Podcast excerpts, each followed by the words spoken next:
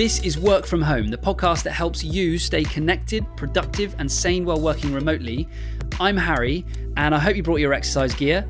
Just kidding, don't worry, but we're speaking today with Emil Goliath, who is a nutrition coach. He works exclusively with his clients remotely, so he knows a lot about working from home and staying fit and well in that environment.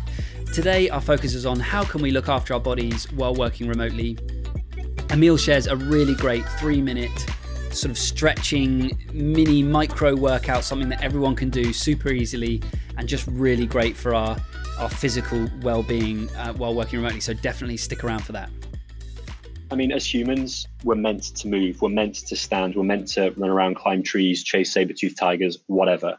And the modern world has taken us out of that environment. So, exercise is a very modern construct. Like doing physical activity for the sake of it is you know modern first world problems right?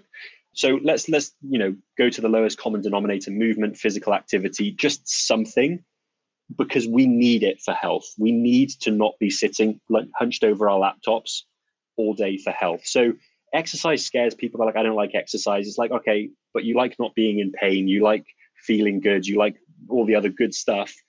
You just need to move. Every hour you know walk to the coffee machine walk get some water get outside if you can, stretch a little bit. That's a good starting place. And from there, the world is your oyster. I think one of the things that's like really common from from our listeners and just from people working from home generally is back pain. I mean, apart from making sure that you've got a decent chair and, and maybe getting yourself a desk set up if you have the space that allows for it, like what can we do to kind of combat these postural things that we're kind of getting into the habit of because we're just kind of hunched over our laptops? Yeah, I mean, as you say, if you can get a decent setup, then that's number one. And actually, you can get a laptop stand if you're on a laptop for twenty pounds off off Amazon. You can get those set up. You need a keyboard and a mouse, but that will improve your posture infinitely. And so, why is that? Is that because it's lifting your laptop slightly higher up, and so rather than kind of hunching over the table, exactly, you're sitting okay, kind of like you would be with your desktop computer uh, in your office or whatever. Exactly, and if you do have a desktop, just make sure that the monitor is high enough, and it's a bit easier. You can just stack it on books or whatever. But you just when you know when you're sitting, you just want your neck to be in a neutral position, looking straight ahead, instead of that kind of you know laptop hunch that we're so used to so that, that's kind of the first thing. And as you say, an ergonomic chair then is is extra beyond that standing desk. All this stuff we can talk about for hours, but they're extra.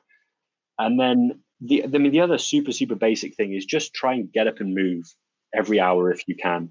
And you know most of the fitness trackers these days will kind of buzz you or alert you and say, "Get up off your ass. You've been sitting down for too long." Just listen to them. And and so and what are we talking like? Are we talking like uh, a thirty second walk to the tea machine and back, or something more substantial than that? Like, what does that look like? Do you think? To be honest, standing up and sitting down would be great. If everyone did that, that would be great. But yeah, the more is better. More is better. So, you know, what I do is I have a load of water next to my desk. I drink it, and then I have to get up and pee quite often.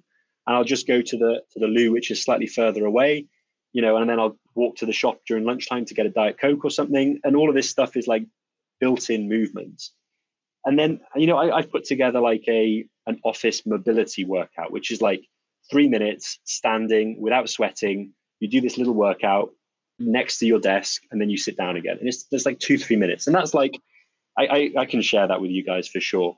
Please do. I'd love that. If you, yeah. Yeah. So, but I mean, like that, you don't even need to go to that level. Just standing up, walking, perfect. Stretching off, anything, anything, anything, anything. Awesome.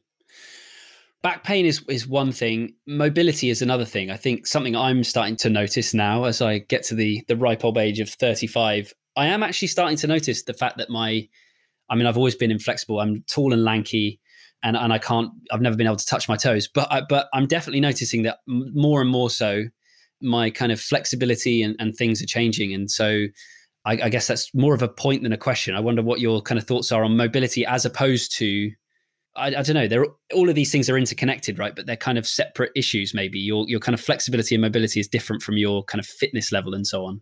Yeah, I mean, it's all inter interrelated, as you say. What I would say is we are naturally mobile. You see kids squatting to the floor, you know, chewing on their toes, all this kind of stuff. And actually, it's the modern life which robs us of that. So you start sitting at chairs, you start hunching over laptops or your phone or whatever else, and we start to regress, we start to go backwards. So all I think of when I say mobility is just going back to what we should be able to do. And you know, one way of doing that is just moving more. So moving like we were meant to move. Uh, and a more kind of focused and direct way of doing that is mobility workouts, mobility flows. Sure. And like yoga and Pilates and things, they fall into those categories, do you think? Or it's all the same. I mean, you know, yoga and Pilates, I feel have kind of a, a spiritual spin on them. For me, mobility is kind of the super sterile, super pure, like I just want to get my my joints moving. bend over like and pick up that thing. Yeah, exactly. So for me, mobility is the kind of thing you slap on at the beginning or at the end of the workout, or you do it in the morning or whatever else, without any of the other stuff. And the other stuff is great, and I'm a huge fan of yoga, and I grab a workout when I can. But for me, the priority is speed, efficiency, do what I need to do, and then crack on with life. Which is why I did the office mobility workout because you're moving all the joints. It takes three minutes.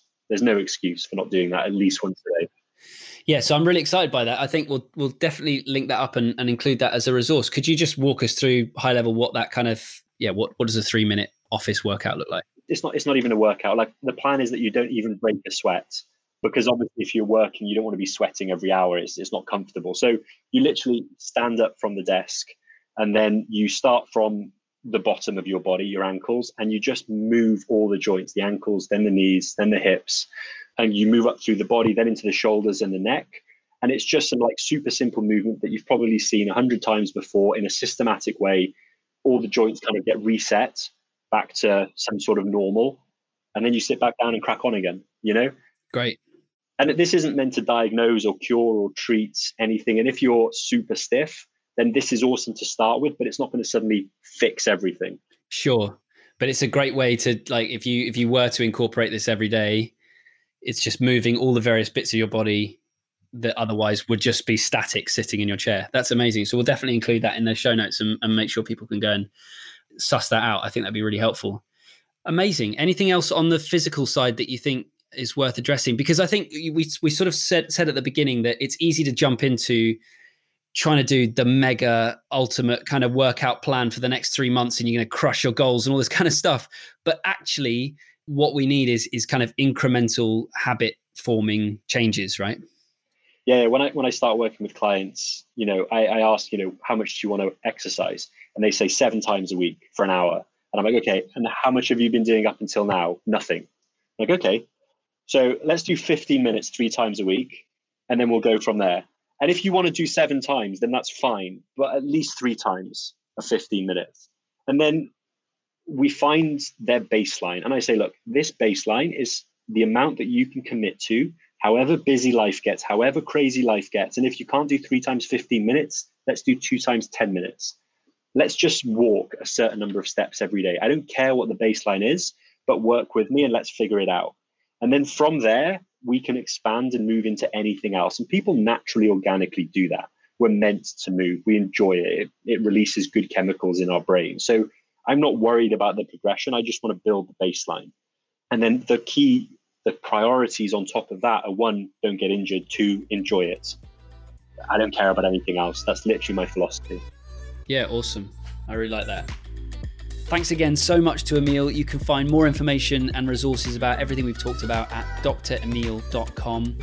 Uh, again, this is the third part of a three part series talking about uh, nutrition as well as kind of general health and fitness at home and this episode here on on specifically exercise so if you haven't checked those other episodes out do go back and have a listen they were really really good if you did enjoy today's episode and you think someone else that you know you know they can't get to the gym anymore. They're really frustrated. They want to look after themselves but they don't know how best to do it.